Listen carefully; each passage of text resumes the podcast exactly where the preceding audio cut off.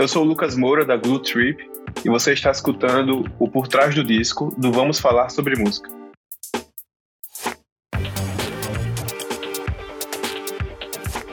Nada Tropical é o terceiro disco do grupo paraibano Glue Trip. Registro é permeado por uma brasilidade que sempre esteve presente na obra da banda, mas agora ganha protagonismo e gera nove faixas que mergulham num Brasil dos anos 70 e 80 cheio de swing e musicalidade única.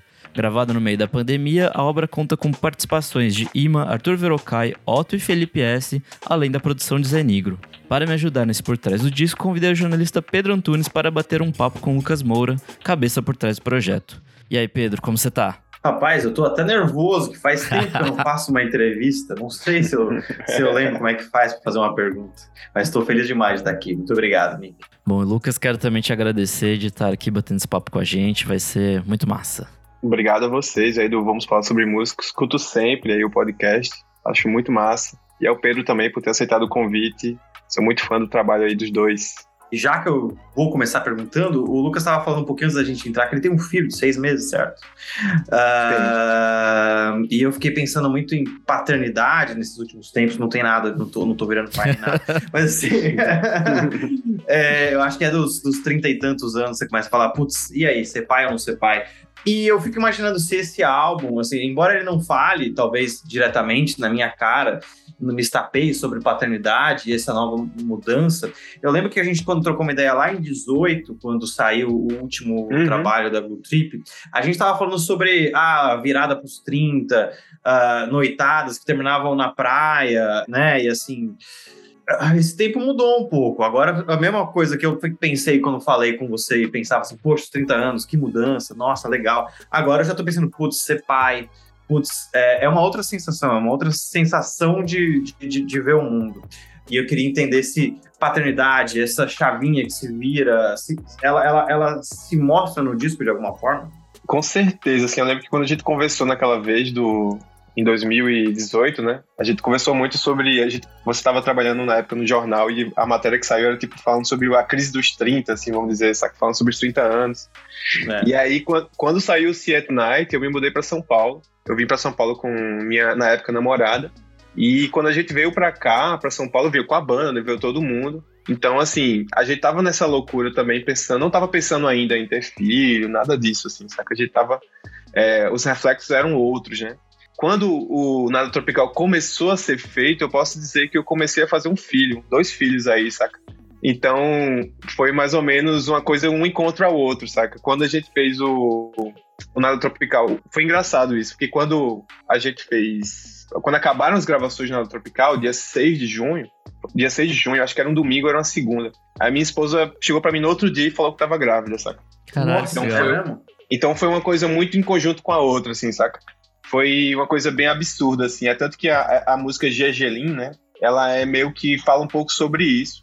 Ela, eu convidei o Felipe S para participar justamente porque ele era papai. E aí eu sabia que ele tinha esse, que ele tinha essa vivência. Ele é um papai muito exemplar, assim, o Felipe, saca? A gente conversa muito sobre isso. E na época foi um papo muito importante que eu tive com ele sobre paternidade, assim, saca? E eu falei para ele sobre o que era música, né? Foi assim que eu descobri que minha esposa estava grávida, eu fiz a letra. E aí a gente conversou muito sobre isso, assim. Então, a paternidade ela tá presente no disco não tanto quanto estaria se fosse hoje, saca? Mas ela tá bastante presente no disco, assim, eu acho que é uma pré-paternidade, assim, é uma preparação. A imaginação paternidade. da paternidade, né, do que seria. É isso, exatamente. Bom, além da, da paternidade, a gente também tem muita brasilidade nesse disco, né? Eu acho que sempre teve na música de vocês, assim, desde o começo. Sempre teve. Mas acho que agora tá mais na cara, assim, tá mais tipo, isso aqui é o que a gente quer fazer agora. É. E, sei lá, vai ter ecos de Marcos Valle, Lincoln Olivetti, Azimuth, Jorge Ben, Arthur Verocai. É, da onde que surgiu essa, essa vontade da mudança, de querer deixar isso mais explícito? Eu acho que pra Glue Trip isso é um caminho meio sem volta, assim, saca? Porque a gente curtiu tanto fazer esse disco, saca? Foi um disco tão prazeroso de fazer que a, a, assumir essas raízes brasileiras pra gente foi um caminho, a gente acha que é um caminho sem volta, porque tipo, a partir de agora eu não quero mais fazer outra coisa, assim? Claro que vão surgir momentos ali, mas é, eu acho que tem caldo aí para fazer outros trabalhos também. E a, a brasilidade, no geral, assim, ela surgiu é, muito porque chegou a pandemia, chegou uns momentos de, de estabilidade social, veio esses anos aí bem ruins, assim, pra gente, no, desse governo e tal. Então, quando chegou tudo isso, assim, é, eu tive um, meio que um papo comigo mesmo, assim, saca? Tipo, eu conversei comigo para falar assim, velho, eu tenho que estar mais próximo da nossa galera, saca? Não adianta. É, a Glue sempre cantou em, em inglês, né? A Glue Trip sempre teve álbuns em inglês, nunca teve tinha tido essa pretensão grande, assim, de fazer um álbum tão explícito brasileiro, assim, saca? E aí eu falei, pô, é, é um momento de estar próximo da nossa galera. A gente tava morando em São Paulo, fazia, eu faço três anos que eu moro em São Paulo hoje saí de uma pessoa. Então, assim, isso teve cada vez mais presente na minha música por conta disso também. Assim, eu acho que vim pra cá, trouxe um pouco dessa, dessa coisa de estar tá mais conectado ao Brasil, saca? Querendo ou não, quando a gente tava lá, quando eu tava em João Pessoa, eu vivia muito esse ideário, assim, da, do projeto, porque ele deu. A gente foi lançando música e dando certo, saca? Foi meio que aconteceu dessa maneira, de uma maneira muito orgânica. Lancei uma música, pô, a música foi bem recebida. Ah, vamos continuar fazendo assim, saca? O Nada Tropical ele é um projeto voltado realmente para pegar essas raízes brasileiras que a gente tem, mostrar para os nossos, tá mais próximo do nossos, nosso público brasileiro, assim, vamos dizer, e também mostrar para o nosso público de fora, assim, ó, nossas raízes são essas, nossas referências são essas. Escutem essa, rapaziada aqui, que é a galera que nos fez. A Trip se fez escutando essa galera daqui. Tipo, teve o, o momento indie, teve o momento Tame Impala, teve o momento No More Crest, isso aí sempre teve sempre vai ter também, né? Mas assim, mas o que fez nossa base é essa galera daqui, é Gilberto Gil, Marcos Vale, Gal Costa. Então vem um pouco desse lugar, assim, saca? O Nada Tropical, ele foi criado, assim, desde o da embrião dele, pensado nisso, assim. Maravilha. Eu quero fazer um disco de música brasileira. Mas assim, eu acho que, eu acho que, mas era um movimento, talvez, de psicodelia, um movimento de, de, de... a minha ideia, a minha, na minha cabeça tava todo mundo olhando para uma licergia naquela época, sei lá, 10 anos atrás. Ah, Vocês têm 10 anos de banda. E isso é muito louco pensar. Né? 10 anos, acho que, sei lá, do primeiro EP, coisa assim, né? 22? Não, 2012? É, o primeiro EP é isso, 2012. Então, assim, é, é... mas ao mesmo tempo tá todo mundo ressignificando, entendendo que tá, tudo bem, muito legal guitarras ultra distorcidas, etc. Mas a gente também tem é, Marcos Vale, né? Assim, é, é, e, e, é um movimento que eu, que eu tenho percebido que acontece. Mas sobre esse álbum, eu entendo que ele tem vários embriões, talvez, na sua cabeça, mas assim, é, é, de que período de tempo ele, ele, ele, ele pega? Assim, como é que ele ele começa a nascer. Eu entendo que, sei lá, Lazy Days foi a primeira música que te mostrou, a gente vai falar sobre ela especificamente, mas assim, em que momento, ou quais momentos você estava, em que esse álbum foi te atravessando e você foi percebendo que, putz, é isso, é música brasileira, é realmente isso. Ou você desde o comecinho já falou assim, pô, agora vai ser brasileiro do, na primeira nota que você colocou ali no papel. Eu acho que foi desde o começo, assim, saca? Quando eu fiz o See at Night, eu fiz um, um, disco que eu fiz, pô, eu quero, eu quero fazer um disco de música eletrônica, saca? Eu quero fazer um disco de música eletrônica, eu quero que ele tenha eu quero que esse seja um disco muito ousado, saca? No sentido de, tipo, de não ser muito. ter nada a ver com o primeiro, assim. O primeiro ele tinha brasilidade, ele tinha toda essa questão, mas, assim, ele cantava em inglês, os ritmos eram beats, né? A gente não. Era meio variado ali. Então, eu ia, eu ia tocar muito, né? Em festival, no, pelo Brasil, assim, sempre fui tocar muito. E aí, quando eu fiz um festival em Brasília, no Piquenique, acho que foi em 2018, 2019, não lembro agora. E aí, um cara chegou pra mim assim, aí perguntou: pô, cara, e eu não tinha ideia ainda de fazer disco nenhum, saca? Mas o cara chegou para mim assim, um, um, fã, né? Assistiu para mim e fez, velho, é, por favor, me fala, muito prazer em conhecer vocês e tal. Eu quero saber o que é que vocês escutam, tá ligado? Ah. Aí eu, pô, velho, eu escuto Gilberto Gil, eu escuto Marcos Vale. Ele, caralho, e, e sei lá, indie, o que é que você tá escutando? Eu fiz, velho, eu escuto as coisas de sempre que eu gosto e tal, mas eu, aí eu falei, mas eu pido em Clube da Esquina, tá ligado? Quando eu conheci Tame Impala, ao mesmo tempo eu conheci Clube da Esquina, no mesmo período, saca? Então foi chocante do mesmo nível, assim. E aí ele ficou meio chocado, até um pouco decepcionado, assim, porque ele esperava que eu fosse falar uma, um nome do indie novo, assim, que ele ia curtir lá no, no universo dele, assim. Só no Bandcamp, assim. É, no Bandcamp, assim. E aí ele ficou meio decepcionado, assim, porque eu acho que ele percebeu que eu escutava as músicas que os pais dele escutavam. Se escutar bem os discos da Good Trip, tem isso aí, tá ligado? Quando eu, escuto, quando eu escutei Tem Me Impala a primeira vez, um cara chegou para mim lá de João Pessoa e falou, velho, isso parece Clube da Esquina. E aí, meio que essa associação sempre veio, saca? Então, eu falei para ele, é, o, o, Brasil sempre teve muito presente na Glue Trip, mesmo que a gente não quisesse, porque a gente tá, tá, aqui, a gente mora aqui, as nossas referências são essas. E aí é um pouco disso, assim, que, que rola no Nada Tropical, né? Tipo, as referências, o, o Nada Tropical ele começa a ser pensado mesmo, assim, tipo, pô, o Nada Tropical está sendo pensado nesse momento. É, em janeiro de 2021, tipo, seis meses antes dele ser gravado, a gente começou a pensar nele. Eu já tinha algumas músicas em português, hum, sempre fiquei na dúvida o que fazer com elas, assim. Ah, eu não sei se eu vou, vou jogar na Go Trip, faço um projeto novo, sei. E aí eu sempre paro pra pensar assim, toda vez que eu chego nesse, nesse pensamento, eu paro e penso assim, pô, velho, mas a Glue Trip sou eu, é minha cara, então eu vou jogar.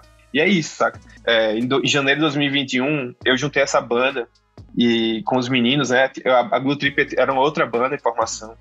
E aí, na pandemia, os meninos que tocavam comigo antes foram cada um para um lugar. Um foi para João Pessoa, o outro para Aracaju. E aí, eu meio que fiquei sozinho aqui em São Paulo. E quando chegou esse momento, o baterista Pedrinho já tocava com a gente, já tocava na Good Trip. E aí eu falei para ele, pô, velho, eu tenho vontade de fazer uma banda. É, e aí essa banda tem que ter um molho meu brasileiro, assim. Conversei com ele. E aí tem um cara que eu gostava muito dele, que é o tecladista do Catavento, o João Boaventura. E eu gostava muito do Catavento, assim, amava a banda. É, o Ansiedade na Cidade é um disco totalmente referência pro Nada Tropical. E aí o, o Johnny veio a calhar que ele tava aqui em São Paulo também. E aí o Pedrinho chegou e falou, pô, tem, uma, tem um cara que toca comigo, lá do São Luís, que ele é muito bom, o Thiago. E aí eu fiz, velho, traz pra dentro, vamos fazer esse, esse disco brasileiro, saca? Então terminou que esse molho brasileiro foi, juntou essa galera totalmente de um estado diferente do outro, com referências diferentes cada um, né? E aí criou-se essa banda aí, que é o Pedrinho e o Titi, eu digo que eles são os azimuth brasileiros, assim, porque eles tocam em várias bandas, saca? Pedrinho e Thiago, o baterista e o baixista, eles tocam em várias bandas, assim, saca? Um monte de banda. Tocam com o Matheus Carrilho, tocam com o Castelo Branco, tocam diversas bandas, assim, eles tocam. Então, meio que ele já tem uma química muito boa. Então, assim, quando o Pedrinho foi lá em casa, no final de 2020, a gente na pandemia ainda, né, sem vacina ainda, e ele foi lá em casa e a gente conversou bastante sobre essa coisa do disco. Eu mostrei para ele umas músicas e ele fez, velho, é isso aqui, vamos começar a gravar. E aí, o Nada Tropical, ele começa dentro do estúdio aqui em Perdizes, Estúdio Flamingo, o nome dele que é o do Rafão, um amigo meu. E aí a gente se juntou dentro desse estúdio para gravar, né? Para montar as, as, músicas e gravar as demos. Quando a gente começou a gravar as demos, as demos começaram a ficar bem legais, assim, a gente percebeu. Eu percebi, assim, botei na minha cabeça, caramba, eu quero fazer um disco como manda a cartilha, né? Um disco como era feito antigamente. Montei a banda, chamei um produtor musical, fomos para dentro para um estúdio, saca? Mixei com uma pessoa diferente, masterizei com outra pessoa. Então, o Nada Tropical é a realização desse sonho também, saca? De fazer um disco dessa maneira. Então, a gente montou ele todo, começamos a pensar num produtor musical, ficamos naquela dúvida, juntamos vários nomes, saca? A gente juntou vários nomes, assim, para pensar, e terminou que o Zé Negro foi o escolhido, e muito bem escolhido. É, inclusive, era uma, era uma pergunta que eu queria fazer, como foi trabalhar com ele, todos esses arranjos e tal, então... É uma coisa que muito que eu queria saber no, nesse processo de produção, como foi ter ele embarcando junto com vocês foi muito massa, assim, porque o Zé é uma, é uma pessoa muito legal, uma pessoa muito boa de trabalhar, saca? Tipo, existem aqueles arquétipos dos produtores musicais, né? Do cara chato, do, sei lá, do Liminha, né? Que dá um esporro no Charles Gavan, do, do cara que não tá nem aí, do Rick Rubin, né? Que o cara que senta lá, começa a comer e fica só olhando. Do cara que Zé não, Zé ele foi o melhor arquétipo de todos, assim, o arquétipo tipo do, do paizão, assim, saca? Do cara que junta todo mundo, saca? Do cara que é, tem as ideias, ele tem experiência, né, velho? Porque ele já trabalhou em diversos discos, diversos álbuns aí que a gente ama, foi, foram produzidos pelo Zé Negro. E ele fez uma coisa muito importante, assim, saca? Que ele foi escutar, assim, saca? Ele escutou bem tudo.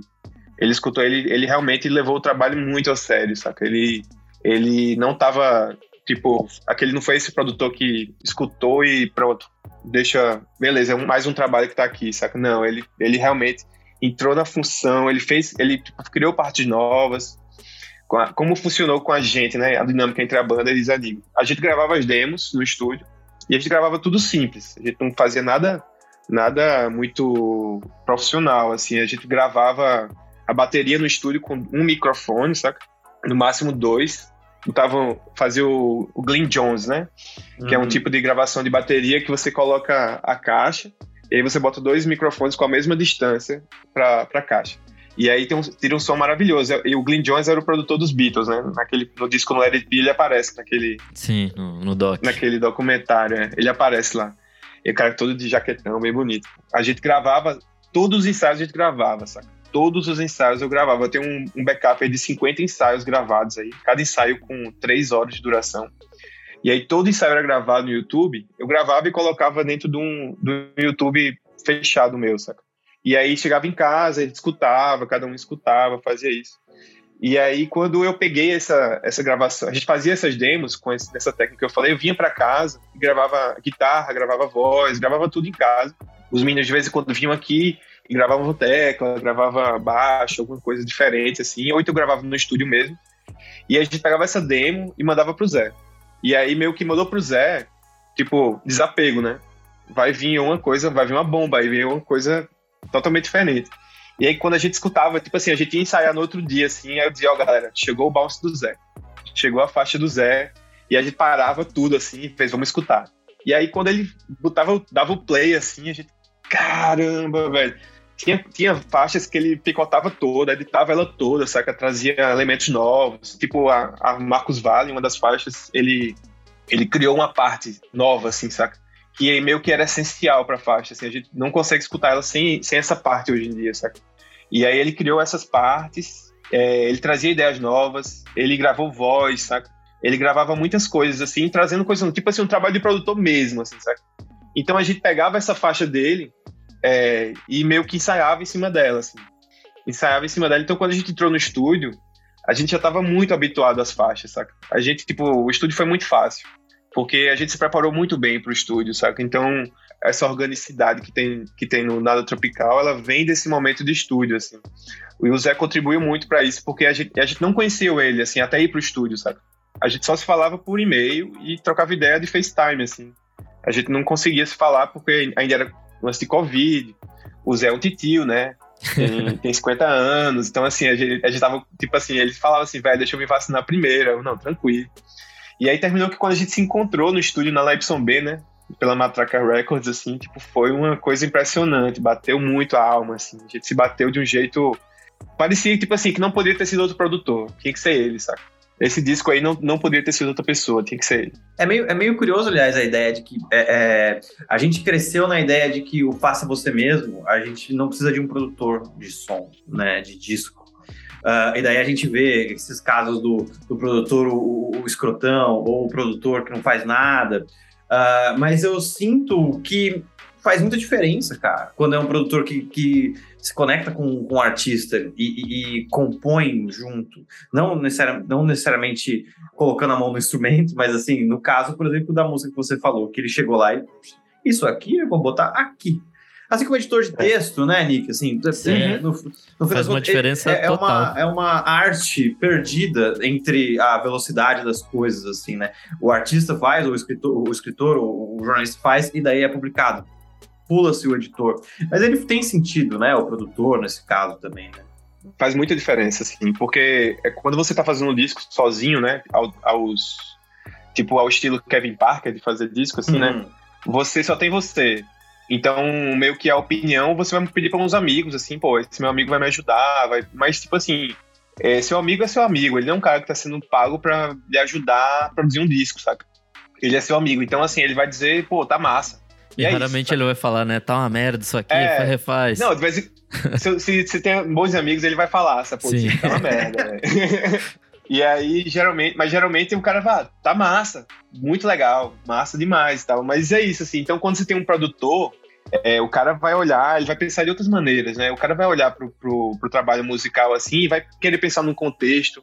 Ele vai querer, o instrumento que, que vai ser utilizado, ele vai estar tá pensando naquele instrumento, sabe? Ele vai estar tá pensando, pô, aquela bateria tem que ser gravada daquela maneira. É, essa bateria tem que ser vintage, essa bateria tem que ser anos 70, saca? Então, quando eu conversei com o Zé, eu conversei muito com ele sobre essa proposta, assim, ó, vamos pegar, eu quero pegar os anos 70, quero pegar um pouquinho dos anos 80 também, com sintetizadores, com esse trabalho que a Glue Trip já tem, assim, a gente quer levar isso e elevar ao som da Glue Trip à música brasileira, assim. A música brasileira que a gente conhece é, hoje em dia, assim, né? E aí ele falou, velho, então é isso. Então quando tem um produtor do lado, assim, é uma cabeça pensante a mais, saca? É muito bom, é muito gostoso, é muito prazeroso fazer esse processo. Fazer esse disco é, foi muito prazeroso. Não doeu nada, assim, saca? Geralmente fazer disco é um trabalho que dói, assim, saca? Você tá ali. É mesmo?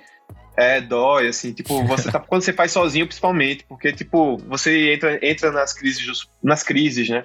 A crise do prazo, a crise do não tá legal, a crise do desapego, saca? Que chega um momento que você não pode mais mexer no disco, você tem que desapegar e mandar pra mixagem. Foda-se, vai. Foda-se, é, vai do jeito que É tá. igual a gente com texto, né, Pedro? Nossa É, senhora. é é Desapego completo. É desapego. E aí esse disco foi massa porque por eu, eu, eu sempre fui muito sozinho no processo da Glue Trip, né? Nesse sentido de produção e tal. E aí, quando tem um cara a mais pensando comigo nesse, na produção, foi muito importante, assim. Foi pra, é tipo assim, é como eu falei no começo, assim, do nosso papo, assim, é, todo esse processo na Tropical, para mim, é um caminho meio sem volta, assim, saca? Claro que podem acontecer outras maneiras, eu gosto de experimentar, gosto de fazer outros tipos de gravações, mas, tipo, foi muito gostoso, assim, eu quero repetir. Boa, boa demais. E antes da gente entrar na, no faixa a faixa, eu queria saber de você, os outros discos, né, o primeiro e o segundo, eles não têm tantas participações. E nesse vocês tiveram um monte justamente na pandemia, onde era mais difícil de colaborar com pessoas. Então, É. quero saber como surgiu isso, foi a- estar sozinho demandava ter mais pessoas junto para ajudar. Como é que foi esse esse processo de ter tantas colaborações entre elas, né? A Ima, o Arthur Uhum. Verocai, o Otto e o Felipe S. Eu, eu acredito que a música moderna ela é sobre colaboração, saca? Eu acho que hoje em dia você, não adianta você estar em cima do seu castelo, assim, esperando vir os plays, vir os likes, vir tudo assim. Hoje em dia a música moderna é muito sobre criar pontes, né? É, você vê diversos artistas fazendo isso, assim, muito pela dinâmica de hoje em dia, das redes sociais, do Spotify, do YouTube e tal, assim, você vê que é, a música moderna, ela é colaborativa, saca? E aí eu, eu quis que esse, que esse disco ele tivesse o máximo disso, saca? É, tanto na construção, assim, do disco, né? Como eu falei, assim, com a banda, construindo ele junto com a banda, com o produtor musical, com o cara que vai mixar, é, quanto com as participações, né? Foi muito louco tudo, assim, porque eu quis pegar o line-up do último show que a gente fez e levar ele pro disco, saca? O último show que a gente fez antes da pandemia foi no Cine Joia, e teve o Otto, teve o Felipe S e a Ima, né? Massa. E não, não teve o Arthur Verocai, né? Mas ele foi a cerejinha do bolo ali. E aí eu quis trazer esse line-up, sabe? Que eu conversava com um amigo meu, que é produtor, já trabalhou com a Glue Trip, e, a gente, fa- e ele falava assim, velho, esse, esse line-up do, do último show foi muito massa, deu um molho muito bom e tal, e tal, e tal. E aí eu fiquei entrou na minha cabeça. E aí eu falei, pô, velho, tem que ter a participação dessas pessoas. Assim, a Ima eu já tenho uma ligação muito forte, além do trabalho dela que eu acho fantástico, assim é, é uma amiga, amigona minha, saca? Então, assim, foi muito fácil trabalhar com ela. Muito fácil mesmo. Ela e com o Felipe S. eram, são muito, pessoas muito amigas, assim, saca? E aí foi muito tranquilo, assim, trabalhar. Eu, a gente fez de uma maneira colaborativa, assim, eu... é, no caso da Ima, eu trouxe a letra e aí a gente fez a- uma parte junto e ela fez outra parte só, saca? É, o Felipe S, da mesma maneira, assim, mostrei a música pra ele e aí fiz, ó, fica à vontade. A gente tá fazendo essa música. É, conversei com ele no FaceTime, e aí ele veio junto também com, com as ideias dele. Foi muito massa. O Felipe é um cara muito sangue bom. E é um papai, então, tipo assim, pra mim foi encaixou perfeito nessa faixa. E o Otto, né, velho, aquela coisa linda, maravilhosa, assim. Eu curti muito carnaval, escutando a música dele, vendo ele ao vivo. Então, pra mim foi uma honra danada, assim, ter o Otto, que é esse cara muito raiz, assim, muito, muito presença, né? E, essas, e esses três artistas, eles, eles de uma certa maneira se aproximaram da Glue Trip antes da pandemia, sabe? A gente fez alguns shows com o Otto no Rio, fez aqui em São Paulo, com o Felipe também, assim, e com a Ima também, assim, por estar dentro do estúdio, sempre ali da, da YB, a gente se aproximou bastante. Então, assim, o Otto, ele, o Otto foi muito engraçado, porque, tipo, eu marquei com ele várias vezes, né? E o Otto é muito ruim de marcar, né? Coisa assim. ele é horrível pra você marcar, saca? E aí eu marquei com ele assim, eu marquei com ele, pô, passei um mês querendo marcar com ele. Fiz, Otto, vamos lá em casa, a gente toma uma cerveja, a gente conversa sobre a música, a gente faz isso, aí não deu certo, né? Aí eu, pô, velho, vou marcar com ele em outro lugar. Vamos, ó, vamos lá no estúdio. A gente marca no estúdio, lá, na- lá no estúdio tem uma cachaçinha, a gente conversa, não sei o que mais lá, tá, tá, tá. O bicho, velho, não, não deu certo. E aí outras vezes também tentei, tentei, tentei, não deu certo. E aí eu liguei pra ele assim, um- uma semana, uns dois dias antes de entrar no estúdio, né? Eu fiz, Otto, velho, a gravação tá marcada pra daqui a dois dias, velho. E aí, velho, vai dar certo. Aí ele, não, velho, eu estarei lá, pode ter certeza, eu estarei lá. Aí eu, beleza, Otto, mas a gente vai chegar cedinho lá, almoça, chega lá tranquilo. Aí ele, não, beleza. E aí, beleza, velho. Cheguei no dia lá no estúdio, eu desacreditadíssimo que ele ia aparecer. Muito desacreditado, assim, que ele ia aparecer. E aí, quando vê, o cara é o primeiro a chegar, assim, saca? Ninguém tinha chegado no estúdio ainda. E ele chegou na porta do estúdio. Ele chegou na porta do estúdio assim, aí eu, pô, velho, que massa, ele tá aqui. E a gente começou a escutar música junto, assim, saca? A gente começou a escutar música junto. E aí ele, muito naturalmente, a música foi vindo dele, porque ele é um cara muito musical, né, velho? Você conversa com ele, troca ideia com ele, ele já tá cantando pra você, sabe? E aí a música surgiu de uma maneira muito natural. O cara é muito é um talento nato, assim, né? O Otto, o cara, sei lá, fez parte do Mangue Beat, então ele tem muito esse flow, né? A coisa do flow musical, sabe? Então, e o Arthur Verocai, né, velho, é tipo, é meio é redundante até falar dele, assim, porque foi uma coisa bem impressionante, assim. É, a gente estava no último dia de gravação, lá no YB, foi o, o Pedrinho fez aniversário nesse dia, e a gente tomou muita cachaça, a gente conversou muito, assim. E aí, o último dia, a gente comprou um bolo, foi lá, deu pro Pedrinho, a gente contou parabéns. E aí, a gente tava muito bebão, assim, e aí o, o, o Zé, a gente começou a escutar as músicas do disco, né? Começou a escutar as músicas do disco na, nos, nas caixas de som enormes, né? E aí o Zé vira pra mim assim e fala, quando toca Lazy Days, ele, velho, essa música aqui só falta o Verocai. Uhum. ele, ele tava querendo elogiar a música, pô, a música tá muito boa, só falta o Verocai, assim. E aí aquilo ficou na minha cabeça, tipo, caramba, só falta o Verocai, o Arthur Verocai. Mandando aquela mensagem velho. bêbado, né? Falando, ei, Verocai. Aí eu mandei Uau. aquela mensagem, exatamente, exatamente isso. Eu mandei aquela mensagem bebão assim pra ele. Eu fiz, e aí, Veroca, então, meu nome é Lucas, me apresentei, sou da Glue Trip, tem um projeto assim, assim, assado, tal, tal, tal. Eu queria muito trabalhar com você. Mas assim, mandei, apertei o enter ali, ó. Vai. Vai lá. Enfim, ele, ele pode ver, ele pode não ver. E aí, minha, minha surpresa foi que no outro dia ele respondeu, sabe? E eu fiquei, caramba. E aí foi impressionante, assim, porque é uma pessoa que eu queria trazer pro disco, porque é, eu acho que é, a gente tava escutando muito o Verocai quando a gente tava fazendo o disco, saca? E aí, para mim, foi. Eu tava fechando os feats do disco, assim, e eu tinha pensado no Marcos Vale, né? E aí eu pensei, pô, Marcos Vale, mas eu fiz, pô, já tem uma música falando sobre Marcos Vale, ia ficar meio redundante ter uma participação com Marcos Vale, saca? E aí eu queria alguém especial, assim, saca? E aí, quando surgiu o nome do Verocai, foi meio que, pô, é o fit perfeito para esse disco, saca? Porque o cara é uma lenda da música brasileira. E aí é uma lenda justamente no que eu queria falar, mostrar na Tropical, que é aquela galera perdida, assim, saca, no tempo, assim. Que é, ele tem essa história muito bonita, né? Que para ele não deve ser tão bonita, porque o cara ficou meio perdido no tempo, né? Ele teve um disco que foi ignorado por muito tempo e foi redescoberto, sei lá, 20 anos atrás, foi redescoberto o disco. E aí terminou que o cara hoje em dia é um grande nome da música brasileira, não virou maior ainda, porque eu acho que ainda tá num. Ainda tá muito assim, na descoberta dos gringos, né? Tipo, o cara lá da Yachts Coyote gravou com ele, o Frank Ocean gravou com ele, várias pessoas gravaram com ele, assim, saca? E você foi impressionante. Foi uma, uma, tarde que a gente passou com ele, foi eu e o Zé lá pro Rio, né? Gravar. E aí, uma tarde que a gente passou com ele foi o dia mais surreal da minha vida, velho. Hum. Foi surreal, assim, saca? Ver aquela banda tocando, orquestrando em cima da música que a gente criou, saca? Enfim, ainda tava rolando pandemia, eu tinha tomado, acabado de tomar minha segunda dose. Foi bem louco, foi surreal, assim, e uma grande honra ter ele nesse trabalho, saca? Muito bom. Ah, eu ia. Na verdade, é quase uma observação, assim, diante de tudo que o Lucas está falando, que não é por acaso que quando eu dei o play Nada Tropical e, e, e, eu cheguei até a última música, depois de o quê? Quase uns 40 minutos de som, né? É, mas a ideia me pareceu que esse disco estava me abraçando, assim. Ele era um disco de abraço, de saudade, de fraternidade, de descoberta, mas ele era um disco que fazia isso, assim, de, poxa, estamos de volta, sabe? Poxa, que bom te ver aqui. Poxa, sabe esse abraço que a gente dá nas pessoas agora, que a gente fica meio, será que a gente pode se abraçar? Bom, a gente tá vacinado, tá tudo bem. Pô, sabe? É, um disco muito pós-pandêmico, né? De, é, quentinho e, no coração. É. Sim, porque a gente revisitou um monte de coisa que a gente ouvia e a gente às vezes tinha vergonha de dizer que ouvia, sabe? Ou não uhum. vergonha, mas assim, quando a gente ia postar, a gente postava o indie mais indie do Supra Sumo, enquanto a gente tava lá também ouvindo ouvindo os, os, os brazucão, sabe? Eu acho que no fim das contas, uhum. esse, esse disco me parece isso, assim, é uma abração de, é, passamos isso, vamos, vamos em frente agora.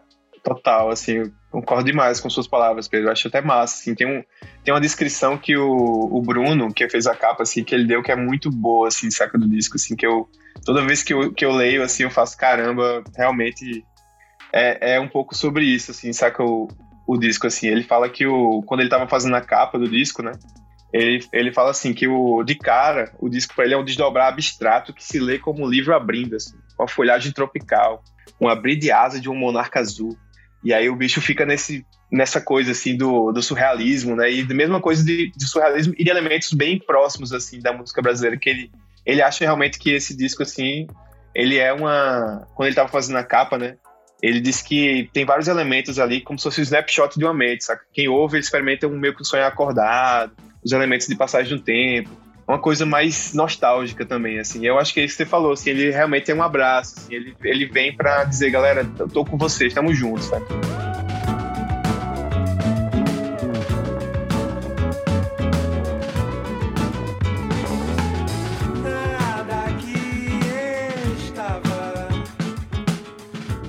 Boa, bom demais. Bora lá pro faixa a faixa, então. É, a gente começa com a faixa número 1, um, Tempo Presente. Para mim ela é uma abertura sensacional, porque ela já, já deixa logo de cara falando, ó, isso aqui é o novo som da banda, isso aqui que vocês vão encontrar. Tem o fato de cantar em, em português, né? Tem esse swing meio bem anos 70, assim e tal. Eu queria saber por que, que vocês escolheram essa música primeiro como segundo single e depois para abrir o disco e como que foi o, essa coisa do statement mesmo, de falar, isso aqui é a gente agora. Então, ela foi escolhida como single justamente pelo que você falou, assim, eu queria que ela eu queria dar logo de cara, assim, ó, o som do disco é esse aqui, galera. O som do disco é esse, então é, não tem muita, muita conversa, não. Vocês vão escutar. É isso aqui que a gente tem a oferecer para vocês, saca? E aí, meio que ela, ela abrindo o disco, a gente escolheu ela como primeira do disco, assim, porque ela é uma das músicas que eu tenho mais carinho pelo disco, porque ela foi a primeira que surgiu, saca? Pensando no disco. Eu criei ela na pandemia, tem, no meu Instagram tem um vídeo de eu tocando ela, assim, bem diferente, outra versão, assim. Meio que eu criei ela ela desse, desse, dessa maneira, né? Tipo, ela fala bem sobre pandemia também. A letra dela é bem focada nesse lugar de tá, tá em casa, preso por uma porta, cheia de dedos digital, tem toda essa coisa do, é, do mundo moderno, saca? De, enfim, de estar tá muito ligado a redes sociais, essa coisa, assim.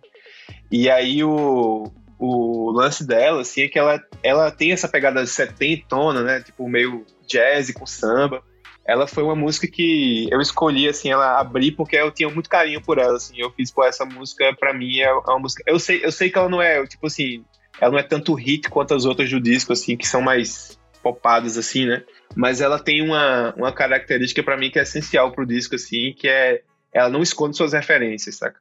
Ela mostra de cara quem ela é, e ela diz, ó, oh, eu sou isso aqui, e aí o, o Bruno, quando a gente conversou sobre a capa, e aí ele falou que é, a gente conversou assim, que a música, ela representava meio que um papo conversando no mesa de bar, saca? Quando você vai. Já sabe quando você tá na mesa de bar, na quinta cerveja, você fala com o que dá na telha, saca? A música é meio isso, assim, saca? Você fala tudo que dá na telha é meio que isso, assim, ela é bem fiel às referências e eu achei massa ela ser a primeira do disco abrir esse trabalho, porque eu acho que ela dá logo norte, saca? Ela não esconde nada, ela mostra quem é a Glue Trip agora. Chega dando um chutão na porta. Exatamente. Ah, já começa com a virada, né?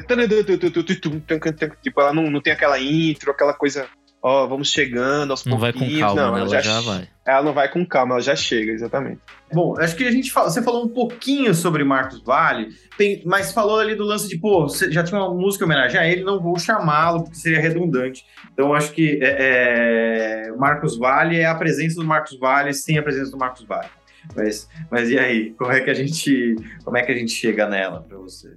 Então, Marcos Vale, ela foi uma das músicas que eu, eu criei umas músicas assim na pandemia, que eu fiz umas demos, né? E aí tem uma música que era a Bebida Verde do Marcos Vale, não era nem azul, assim. Era a Bebida Verde do Marcos Vale. E ela tem um ritmo bem diferente, assim, que era a Bebida Verde do Marcos Vale não tem valor nutricional.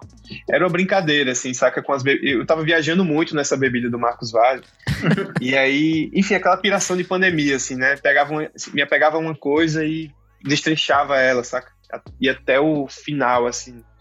E aí, o... com o Marcos Vale foi um pouco disso, assim eu tinha essa música, tentei ensaiar com os meninos no estúdio, não deu certo. A gente viu que não dava certo. E aí a gente começou a fazer uma levada. A, a pegada que a gente tava de referência era aquela banda Parcels. Não sei se você saca Sei, essa banda sim. Parcels. Uhum, muito bom. Uhum. E aí, essa banda, a gente tem umas músicas que tem uns gritinhos, né? Ah, ah, que é meio Daft Punk, tem umas coisas ali. E aí eu fiz, pô, esses gritinhos são massa, né? A gente tava escutando as referências e eu, pô, essa, esses gritinhos são legais e tal. Aí a gente começou, ah, a feel, ah, ah, a feel. Aí começou assim, saca? E aí, quando começou esse Ashfield, eu fiz, pô, esse Ashfield tá bem legal, assim. Eu fiz, pô, esse... e aí, e aí o Rhodes, o Fender Rhodes, né, aquele piano elétrico, ele entrou, quando o John entrou com esse Fender Rhodes, eu falei, Marcos Vale, tá ligado? Tem um Marcos Vale aí, tá ligado? E aí começou, a gente começou com essa brincadeira, e aí o refrão surgiu, é, também na James. Essa música foi criada com a banda, criada em parceria, assim, todos, assim. E aí o refrão, ouvi Marcos Vale bebendo demais, fumando demais, surgiu. E aí quando surgiu esse refrão, eu fiz a parte, os versos, né? O Ei, Marcos Vale, esse drink azul é para mim. Construímos a música, tá ligado? E aí quando construiu a música, a gente tava assim, eu fiquei assim, pô, velho, essa música fala sobre beber, sobre fumar, é uma música meio tiração de onda. Aí eu fiquei pensando, pô, não vou mandar ela pra Zé Negro, não. Vou deixar ela mocada aqui, um dia eu solto ela, tá ligado? E aí, naquela coisa assim do desapego que a gente conversou, né? Eu fiquei, caramba, vou mandar. Foda-se. Vou mandar, foda-se, vou mandar. E aí mandei para ele. Quando eu mandei pro Zé, ele respondeu: pô, velho, essa música é muito boa, velho. Essa música é meio hit, assim. Ele explicou assim: essa música é muito boa, tal. Começou a conversar sobre o que era massa. E aí ele criou uma parte que é totalmente Marcos Vale, que é um B que rola nela, que são os cantos, assim. Ah! A Marcos Vale, ela foi gravada pelas backing vocals, é a Angela Lopo e a Tita. Ângela e a Tita, e Tita Alves e Ângela Lopo. Elas são duas backing vocals que, que trabalham na, em Salvador. E elas fazem com muita gente, assim, saca? Já trabalharam com Gilberto Gil, já trabalharam com os Passapulso, Baiana System. Elas são feras demais, assim, saca? E elas entraram na brincadeira, assim, saca? E aí a Marcos Vale, ela surge dessa brincadeira e aí vai tomando uma proporção meio séria, assim, sabe? Que foi massa, assim. até o ponto de que eu fiz, pô, eu tenho que nomear essa música Marcos Vale. E aí eu mandei para ele a faixa, né? Ele escutou a faixa, o Marcos Vale. E aí, quando ele escutou a faixa, ele agradeceu muito, assim, mandou mensagem, falou, pô, Lucas, muito obrigado aí pela homenagem. Aí ele, ele, ele, no festival que a gente tocou, que ele escutou, né? Eu não tava no festival porque eu tinha que ir pra casa. E aí ele falou, pô, velho, muito obrigado pela homenagem, um brinde para vocês. Vocês. A música tá muito bem feita e tal, assim. Então foi uma honra muito grande, assim, ter ele no, no, ter ele onipresente, né? Não é ele que tá lá, mas é uma homenagem a ele, sabe? É, é, engraçado porque eu acordo de manhã, assim, aí o, o Twitter começa a pipocar, que são os japoneses descobrindo a música, né? Os japoneses inspiram no Marcos Vale, tá ligado? Sim, sim. E aí, um, aí eu boto no traduzido Twitter lá, aí aparece um japonês assim, pô, será que o Marcos Vale vai fazer um dia uma música chamada Glue Trip? eu, pô... Fica essa provocação aí. Fica essa provocação, hein, Marcos Vale? Quero ver no próximo disco uma collab entre vocês. Né? Seria muito massa. Ah, tem que rolar. Isso aí tem que rolar. Eu mando mensagem. De vez em quando eu mando mensagem pra ele, assim. mando mensagem pra ele pra dizer, pô, eu pilho muito em fazer um collab com ele, assim. Eu acho que seria muito, muito divertido, assim, massa. Porque ele faz uma, ele, ele é um cara muito massa, saca? Ele é uma pessoa muito gente boa, assim. Um cara muito humildão, assim, conversa, saca? Troca ideia. Ele tá colaborando com o Tom Misch agora, né? E aí eles fazem vários vídeos. Ele vai pra, o Tomichi vai para casa dele no Rio, grava uns vídeos, é bem legal, assim. Eu tenho muita pilha de fazer essa collab com ele. Seria foda. Boa, boa demais. A gente chega na terceira faixa, Le Voyage, com a participação da Ima. É, uma das coisas que eu mais gosto nessa faixa são os timbres do piano que você usa nela, tipo, é, é muito classudo, assim, combina muito voz, com a voz da Ima e a combinação de vocês, né? É, é. E, e também tem uma coisa que me lembra os primeiros EPs lá atrás, lá 10 anos atrás. Acho que tem um pouquinho dessa nostalgia aí. Conta um pouco pra gente como que foi criar essa música e a parceria com a Ima, né? Que você já falou um pouco. Então, essa música, ela surgiu, primeiro surgiu o swing dela, né? Surgiu esse swing dela. Então, assim, eu fiz, eu queria uma música meio groovada, eu queria, eu quero botar mais groove no disco, né? Então, foi nessa proposta, assim, que ela surgiu, né? É, foi bem natural o processo dela. Como eu falei, assim, gente, algumas músicas foram criadas por James, né? E essa foi uma música que eu trouxe de casa. Eu já tinha a levada dela, já tinha essa pegada dela. E, e levei para o estúdio. E aí eu levei para o estúdio justamente quando ela fala um pouco sobre o momento que a gente estava vivendo na, na época, né? Que é o mundo estava girando lá fora, as coisas estavam começando a ser reabertas, é, as pessoas estavam começando a, a sair de casa, se vacinar, e a gente estava no Brasil chupando o dedo, saca?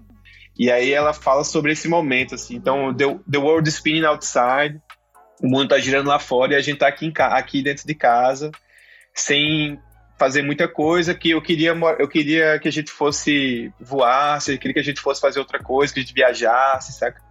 E aí o, a música, a letra dela, assim, surgiu primeiro essa pegada, né? E aí o, eu tava conversando com minha esposa sobre ela, e aí na época a gente tava lendo o mesmo livro junto, assim, a gente tava lendo A Viagem, do, do Charles Baudelaire, né? Que é um, é um poema, na verdade, mas o pessoal pegou e transformou ele num livro. E o, a, o Le Voyage vem daí, né? É uma, é uma, é uma homenagem ao Charles Baudelaire, de certa maneira, porque ele, o Baudelaire acreditava nesse livro que o, a viagem, a morte era a viagem suprema, saca? Tipo, ele acreditava que a, a morte era a, via, a, última das viagens e a maior das viagens. Saca? O Charles Baudelaire fez muita treta, assim, saca? Nesse livro ele conta que ele participou de contrabando de arma na África, é, viajou ilegal em navio, enfim, tem muita treta na vida dele. E aí é, a, a letra da, da música, ela fala um pouco disso, assim, saca? E aí quando, quando eu criei ela, eu chamei a Ima e falei, pô, Yasmin, eu tô com essa ideia. Expliquei para ela a história do Charles Baudelaire. É, a gente conversou bastante, mandei para ela a música, né? A música já estava meio que construída, a parte instrumental da música e algumas vozes gravadas. E aí ela viajou junto, saca? A gente começou a viajar junto, saca? E aí, quando, quando surgiu essa parte em francês, né? que ela canta C'est le voyage, Soupe de Promé, é, Treg Bagage de Man. Ela começa a fazer essa parte em francês porque a gente tava falando sobre a viagem e sobre, enfim, ela, ela, ela incorporou um personagem que é uma viajante, saca? Uma pessoa viajando de primeira classe, saca? Em classe executiva. E aí ela, ela na, no dia de gravação, ela foi com paninho, assim, foi de óculos, foi bem a, a é bem a caráter, assim, saca? é a cara dela. Não, ela incorporou o personagem perfeito, assim, sabe? A Yasmin chegou no estúdio, eu fiz, tá feito o personagem, sabe? E aí ela, ela começou a cantar e foi fácil, assim, sabe? Foi muito fácil, porque eu lembro que, tipo assim, tava um minuto pra gente gravar, o pessoal do estúdio assim, ei, galera, bora gravar, bora gravar, bora gravar. E a gente, assim, escrevendo a letra, os dois, assim, não, peraí, só um, só um minutinho, só um minutinho. E aí ela, e a gente, porque a gente tava brincando com a letra, saca? A gente, pô, vamos fazer uma parte assim, vamos, vamos falar de uma sopa de tomate, bora, sopa de pumé, e aí ela pegou uma parte do, do desse poema do Charles Baudelaire e colocou na letra também. Então, é uma letra bem bem, tipo assim, ela tem os dois momentos assim, sabe? Ela fala sobre a viagem, sobre a gente estar tá na pandemia, sobre a gente agradecer também a estar tá vivo nesse momento assim, saca? Ter passado por essa por essa barra assim que foi a pandemia, saca? A gente agradecer sobre isso, tipo, o, o significado de estar tá vivo hoje em dia é muito importante assim, saca? Então a música fala sobre isso.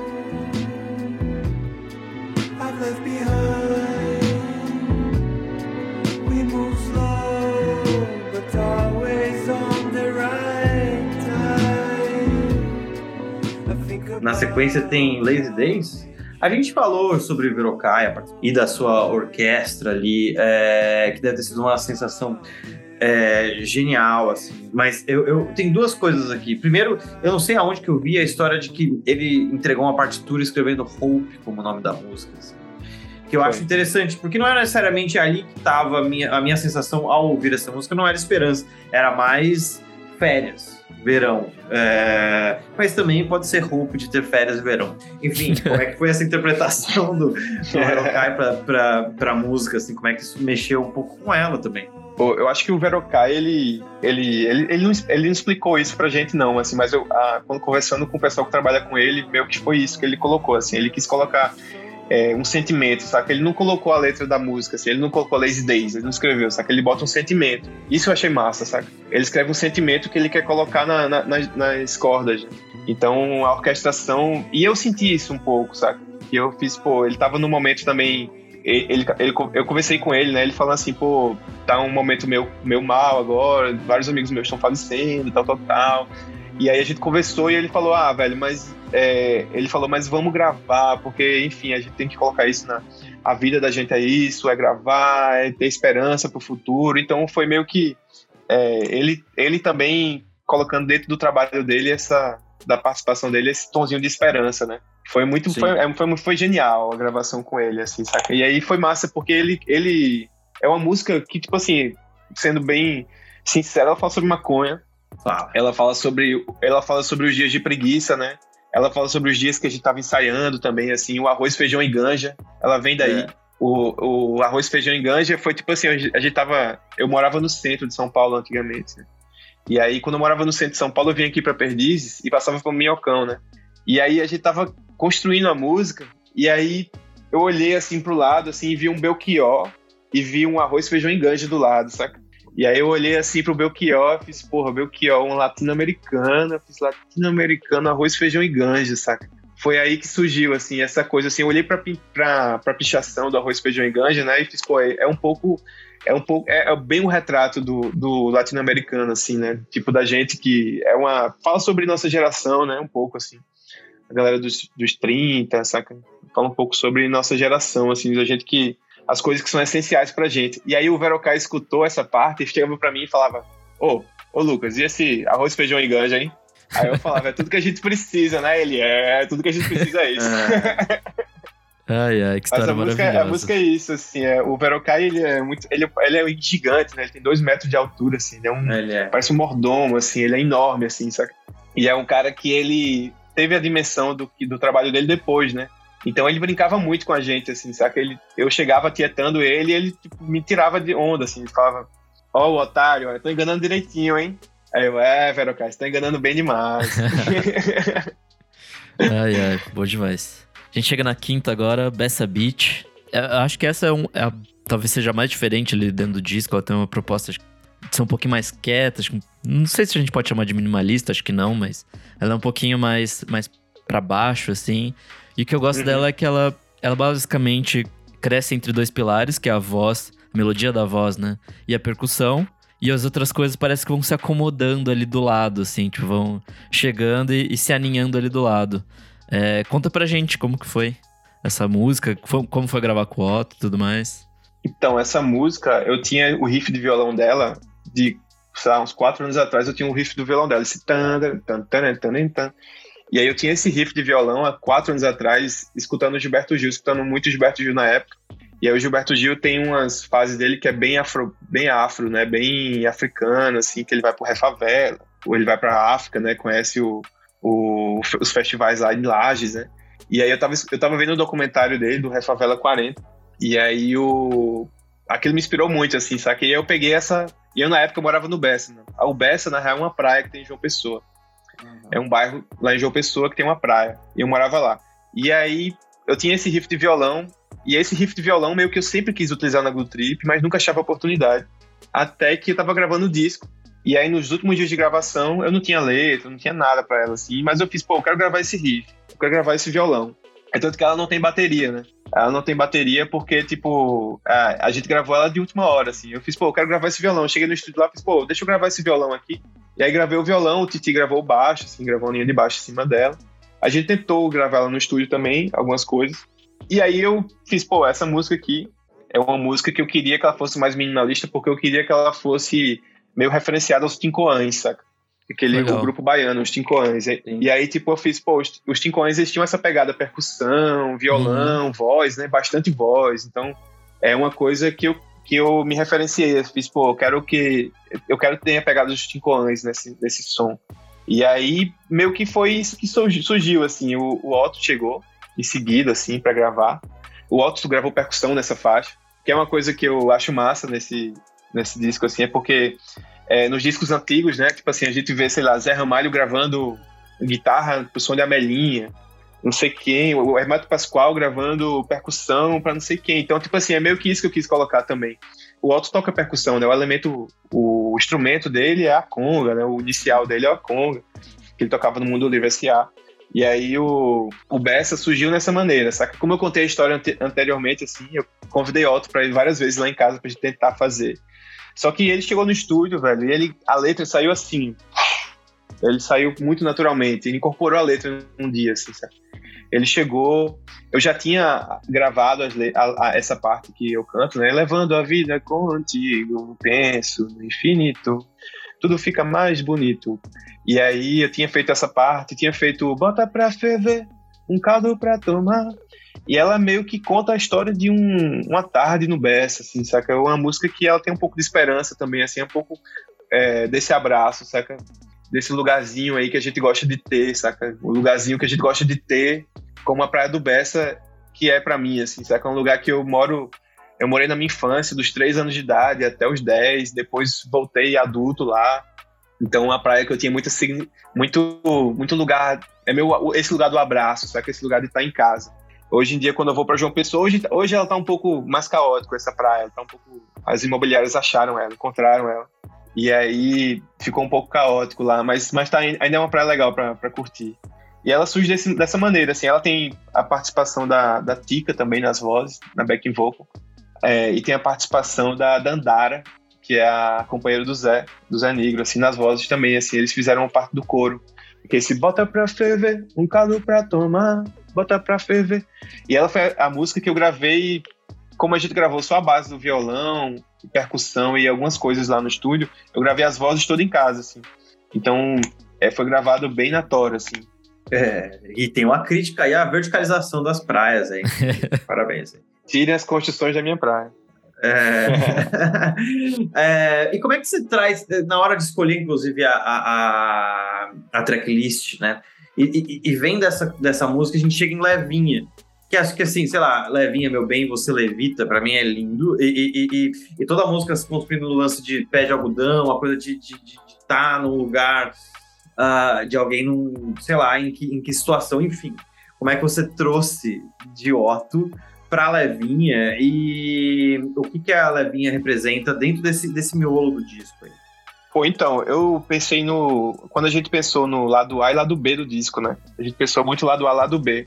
E a gente pensou na Bessa sendo a última do lado A.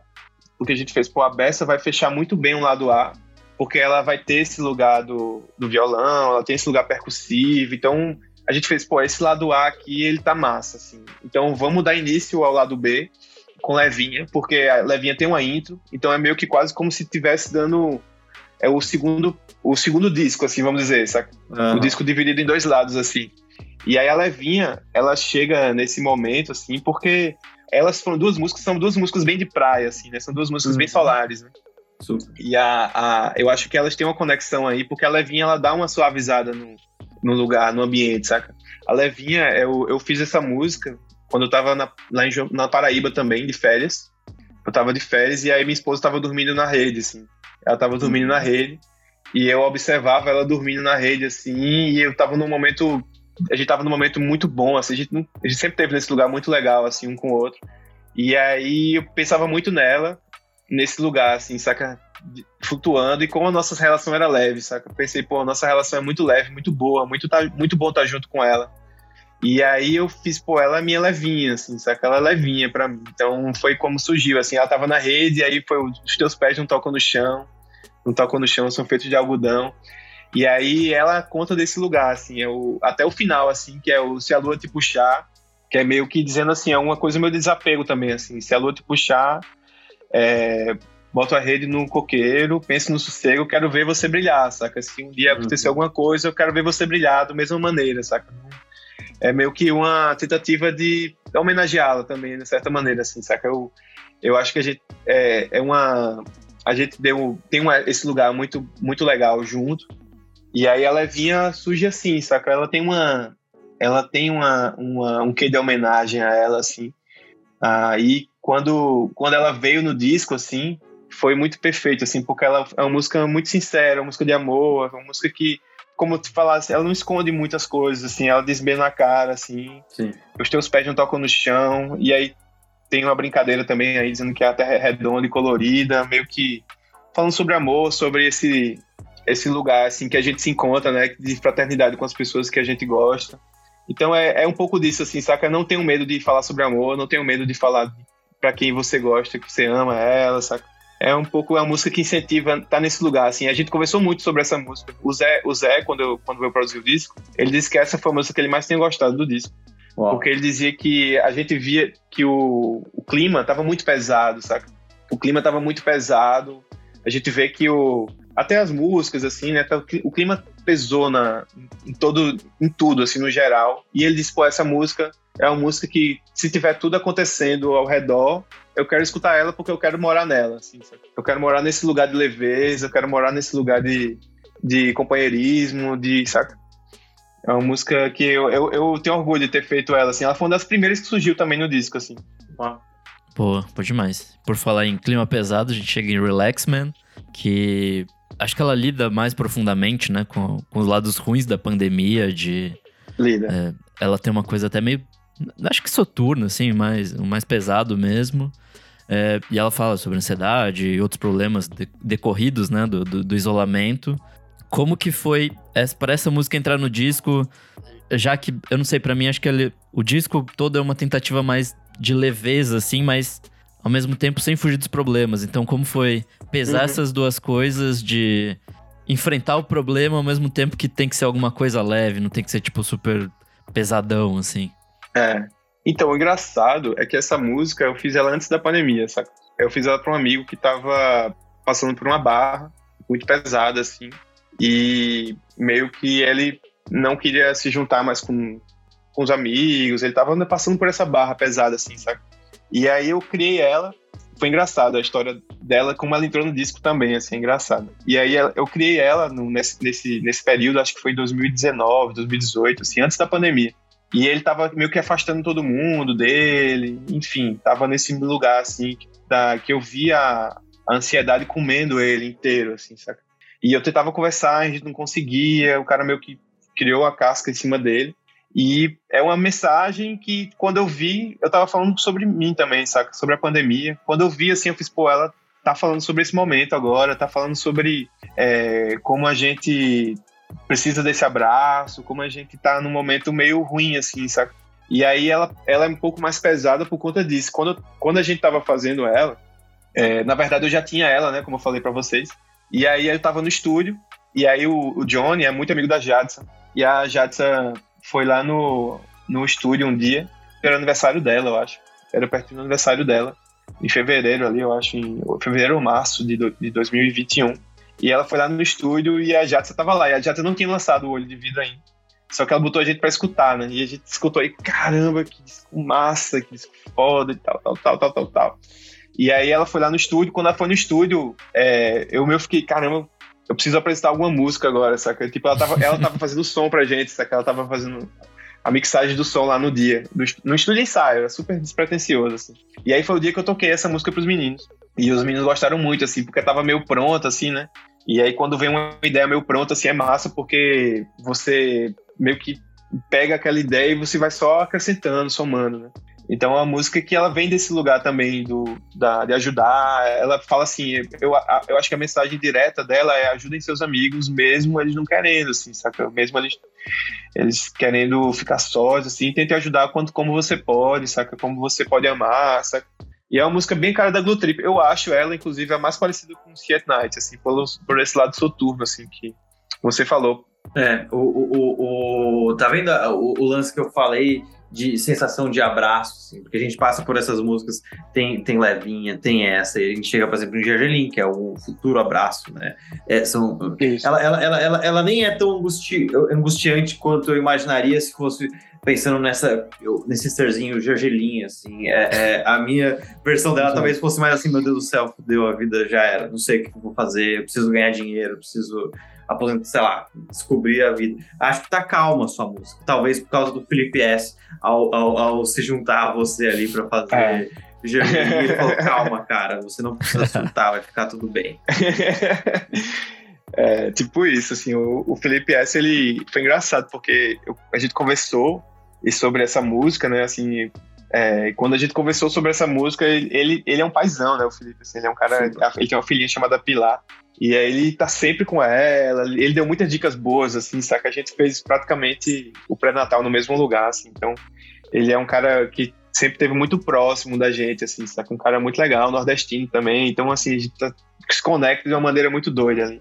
E aí o, o GG assim, é, é esse lugar, assim, é um lugar de leveza também, porque é um, querendo ou não, quando você faz um filho, assim, você a mulher tá grávida, então é uma prova de amor, assim, que você tem com a outra pessoa. Então, eu tô falando sobre os momentos, é, tô falando sobre minha relação também com a minha esposa, assim, do nosso, o nosso rolê dos discos. A gente ama, a gente se fez em caçando disco de vinil, saca? A gente se uhum. fez provando um pouco do amor do outro ali, saca? A gente se fez é, enfim, com os anéis de prata, com essas coisas juntos, assim, sabe? Então a gente conseguiu construir nosso, nosso lugarzinho, assim. E quando entra o Felipe S, é massa, porque o Felipe, eu, no dia de gravação, eu tinha bebido um pouco, sabe? E aí eu não entendi muito bem a mensagem dele, sabe? Quando ele gravou. Ele foi lá, ele não, ele não deu nenhum spoiler também, assim. Ele falou, não, vou lá e vou gravar. Eu, beleza, cheguem junto que você vai gravar.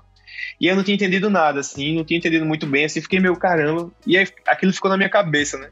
E aí, quando eu olhei, li a letra umas 10 vezes, eu disse, pô, velho, ele tá falando do, da, do GG sabe? Ele tá falando da criança, sabe? Ele tá falando é. sobre romper, sobre o pranto. Aí eu, caramba, que foda. Ele, ele fez um. Chegou num lugar muito bonito, saca? Por ter sido, por ter sido a paternidade também, assim. Então foi o. Foi a collab perfeita, assim, saca? Foi um collab com um propósito, assim, não foi um collab por ser collab, saca? Eu acho que todas as collabs no disco ela tem um propósito legal, saca? Elas têm esse lugar, assim, nada, nada tipo assim, ei, vamos fazer uma collab. Ah, tá aqui a grana, faz isso aqui do seu jeito, tal, tal, tal. Não, assim, eu acho que tudo tem um propósito, assim. Eu acho que isso que é importante no disco, saca? E a, a GG Lin com o Felipe é um pouco disso, saca? A gente, é uma música que surgiu em James, total, assim. Antes da gente, quando a gente tava fazendo o disco, a gente tem um hábito que a gente fazia assim, vamos fazer uma jam, a gente sempre tomava café antes de começar, saca? Aí os ensaios. Aí eu fazia, ó, vamos fazer uma jam pré-café. Que é o seguinte, a gente montou os instrumentos, montou todos os instrumentos, a gente liga a câmera e faz uma jam. A gente tem um limite de seis minutos, não pode passar disso. E aí a gente fazia uma jam, e aí, enfim, uma jam qualquer. Ia lá, um puxava uma coisa, outro puxava outra. E GGLin surgiu nesse lugar, nessa jam. E aí surgiu a jam, eu cheguei em casa, escutei, e aí comecei a fazer a letra. E aí cantei em cima, fiz uns, umas partes. E aí mandei pro Zé e o Zé fez a picotada dele, assim, foi genial. E aí meio que é isso, assim, ela surgiu desse lugar, assim, é um lugar de leveza. Eu acho que é um lugar de, de agradecimento por estar tá vindo também, sabe? Bom, a gente chega na última faixa agora, nada tropical. Para mim ela, por, até por ser uma, uma faixa título, ela reflete bem o disco. E tem uma das frases que eu mais gosto, que é o único Brasil possível é o musical. É... E acho que é isso, assim, a gente tá numa fase tão fodida no Brasil que o que nos resta de, de luz e de esperança é a nossa cultura, a nossa música, é tudo isso. Então acho que a música reflete e fecha muito bem esse disco, que no fim é tudo sobre brasilidade e sobre é esse abraço e sobre tudo isso mais. Enfim, conta um pouco mais pra gente desse, dessa música. E por que que ela fecha também? Porque é importante. Então, é, é, é essa foi a ideia do Zé. Assim, eu achei genial, assim, quando ele falou assim, pô, acho que ele achou, ele falou assim, eu acho que a faixa título ela tem que fechar o disco, porque enfim, por mais que ela seja uma música que tenha seu poder ali, mas a gente tá fechando o ciclo, saca? A gente tá botando um ponto final na história do Nada Tropical desse disco, saca? E a gente tá botando na história final meio que, pô, se você não entendeu a ideia do disco, vem aqui pro final que a gente explica para você, saca? o único Brasil possível né? musical. É, é tipo isso, assim. E ela é uma música que tem uma, esse poder, né, do, do, tem um refrão dela que é meio pegajoso, assim, que no show funciona muito bem, assim, o nada tro, nada tropical. E ela surgiu nesse lugar também, saca? Eu conversando muito com minha esposa, querendo um nome pro disco. Já tinha algumas faixas, querendo um nome pro disco, e a gente brincando, assim, dizendo, pô, é, a Glue Trip sempre foi tropical, mas também sempre foi nada tropical, saca? Sempre, foi um, sempre teve nesse lugar que o pessoal olhava pra Glue Trip e dizia, pô, esse projeto nada tropical, é, tá cantando inglês, não sei o que mais lá. Então tem um pouco dessa brincadeira também, saca? Do nada tropical, assim. E aí eu fiz, pô, é, é perfeito pro, pra Glue Trip falar sobre tropicalismo, sobre Tropicália, sobre esse lugar que a gente vive hoje em dia. Falando sobre a música brasileira, né? Aí eu tava conversando com um amigo meu, assim, esses dias, e a gente conversando, pô, é, tudo que surgiu antes, da, antes desse momento, assim, saca? Tipo, eu acho que esses anos, como o Nick falou, assim, esses anos que, de, de Bolsonaro, enfim, esse lugar, assim, que a gente vive, eles são muito nocivos pra cultura também, saca? Eles são muito nocivos em vários aspectos, assim. E aí, meio que, a partir de agora, a gente tem quase um papel, uma folha em branco, assim, saca? Pra, pra tipo, tentar re reconstruir o que foi destruído, assim, saca? Sim. E esse lugar de reconstrução, assim, eu acho que o, a música brasileira, ela é muito infinita, né? Ela é, um, é uma coisa que é infinita, assim. A gente vê pesquisa, quem pesquisa sobre música brasileira sabe do que eu tô falando, assim. É infinito. Você vai ver os lançamentos, você vai ver o que já foi lançado, você vê o mercado de vinil de reedição, enfim, tem muita coisa acontecendo, sabe? Porque é um, o Brasil é, é ferve, né? O Brasil é muito bom nisso. E o único Brasil possível musical é isso, assim. A gente olhava para o que estava acontecendo no Brasil nesse período, fechava os olhos, botava um disco de música brasileira ia lavar uma louça e ia ler um livro, saca? Porque é o único Brasil possível musical. A gente não conseguia achar outra escapatória que não fosse a música, saca? Então, ele surge nesse lugar, assim, essa frase, inclusive, assim, a, gente, é, é a frase do João, do João Boaventura, do tecladista, né? Ele fala, a gente conversando, eu falando sobre o conceito do disco, ele falou, velho, o único Brasil, a gente, eu conversando, pô, acho que o momento que a gente vive tá assim, assado, é, o Nada Tropical fala sobre é, a brasilidade que a gente quer viver, mas a gente não consegue porque tá vivendo esses tempos sombrios. Aí ele é, velho, o único Brasil possível é musical. Gente, Pô, velho, é isso. Então, é, a gente tá nesse lugar também, saca? E eu, eu acho que ela fecha muito bem o disco, assim, porque ela dá um, um fechamento de ciclo, saca? Quando a gente criou esse disco, é, a gente tinha a ideia de fazer um, um volume 2, saca? Um volume 3, enfim, fazer um volume 2 para ele, assim, ter um, uma segunda. Ele virar meio que o Nada Tropical virar meio que um, um disco da Glue Trip, assim, sabe? Como, enfim, como os discos da, de outras bandas têm, assim. Aí a gente parou pra pensar assim, pô, seria legal. Mas eu acho, mas eu acho legal ter esse fechamento de ciclo com a, com a música, o título, sabe? Eu acho legal ter ele ter esse fechamento de ciclo, porque é um. O disco fala sobre isso, né? O disco fala sobre o Brasil, o disco tá falando sobre. Quero falar com minha galera, eu quero estar junto da minha galera, saca? E está está refletindo bem legal assim pra gente, assim, tá refletindo muito bem assim. A gente tá percebendo assim nos comentários, no, nos, nos, feedbacks que o pessoal, o brasileiro ele ele tá escutando mais o disco assim, ele tá ele tá abraçando a ideia. Boa, bom demais. Bom, é, para fechar aqui agora, quero perguntar para você, Lucas, qual é a sua faixa preferida ou a faixa que você mais acha representativa do disco? Eu sei que é igual escolher filho, mas é a é. missão aqui. Ah, você me pegou agora, hein, Nick? é, eu acho que o, a, a, música, assim, que hoje em dia eu sinto muito orgulho dela, assim, é, eu acho que o Nada Tropical mesmo, assim, saca? O Nada Tropical me, me, muito orgulho, assim, saca? Porque eu tava me redescobrindo como, como letrista. E você ser letrista de, de inglês é uma coisa, de música brasileira, de português é outra, assim? O português, ele é você está escrevendo na mesma, na mesma língua que o Caetano, que o Gilberto Gil escreveram, saca? Então, é, é um desafio maior, assim. E aí, quando chega o Nada Tropical, eu eu fiz, pô, eu quero fazer o puro suco do Brasil aqui nessa faixa, uhum. Eu quero que ela tenha o puro suco do Brasil, assim, saca? Então, ela, ela eu tenho muito orgulho dela, assim, apesar de, tipo, amar as outras faixas também, tipo, eu tenho muito orgulho de Lazy Days, porque é uma faixa que ela tem o Verocá e é uma faixa que eu gosto de escutar, sabe? Mas o Nada Tropical, para mim, é uma faixa que tem me surpreendido, assim. Eu, eu acho que quando acabou o disco, eu fiquei muito orgulhoso dela. Boa, bom demais. Bom, quero agradecer todo mundo aqui. Primeiramente o Pedro, que topou participar nessa aqui comigo. Pedro, muito obrigado. Pô, tô feliz demais. Obrigado aí, meu chefe, por ter ido fazer uma visita no Engenhão hoje. Então, eu tô fazendo meu home office e posso. É, desculpa aí, chefe. É, mas é isso, cara. Acho que, acho que o Trip tá num lugar muito legal, assim. É, eu, eu ainda distante de como jornalista, mas agora trabalhando como curador, essas coisas, eu tô sempre muito de olho, assim. E eu vi o movimento de vocês como uma coisa incrível, assim, baita disso e, e, e vejo boas coisas para vocês no futuro. E assim, sem falar que, pô, vamos falar sobre música, é meu podcast favorito, me chamem sempre Opa, aí. obrigado tô, demais. Tô, tô por aí. Bom, deixa suas redes também, onde as pessoas te acham.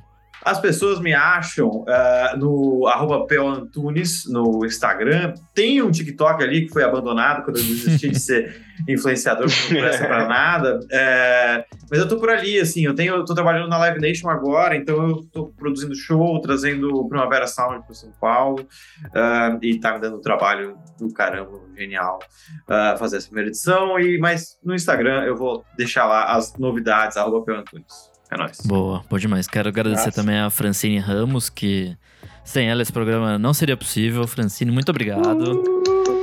E agora, Lucas, muito obrigado por participar. Foi demais esse bate-papo. Adorei saber mais sobre esse disco que eu amei. Pô, velho, muito obrigado. Obrigado a você, Nick. Nick, é engraçado, tem uma história engraçada que o Nick foi o primeiro jornalista que a gente deu entrevista aqui em São Paulo. Uau, em 2013. O primeiro show da Glow Trip foi no Sesc Pompeia, saca? No projeto Prata da Casa.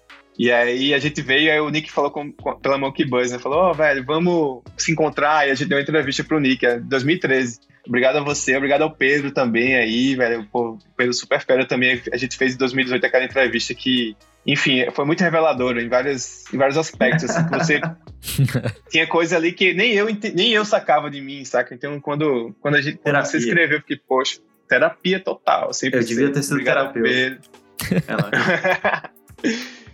Valeu a Fran também, hein? Um beijão, Fran. E o Vamos Falar Sobre Música é meu podcast favorito também, viu? Opa, é bom saber.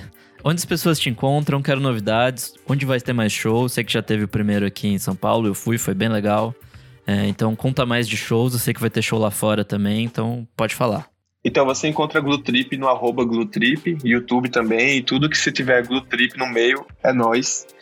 E a Glutrip vai tocar no dia 25 agora e de agosto no Estúdio SP com a banda Bike.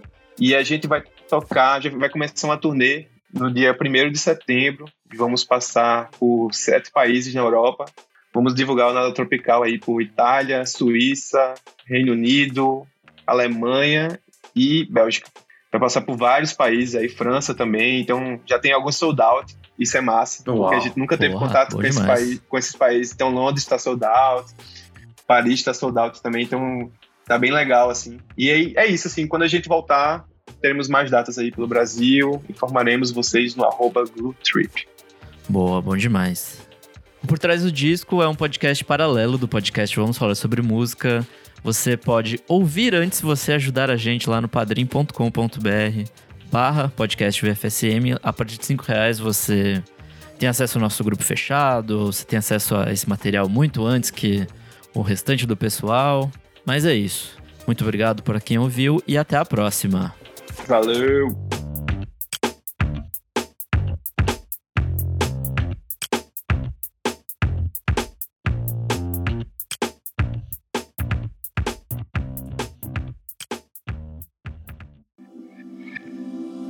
Esse podcast foi editado por Nick Silva.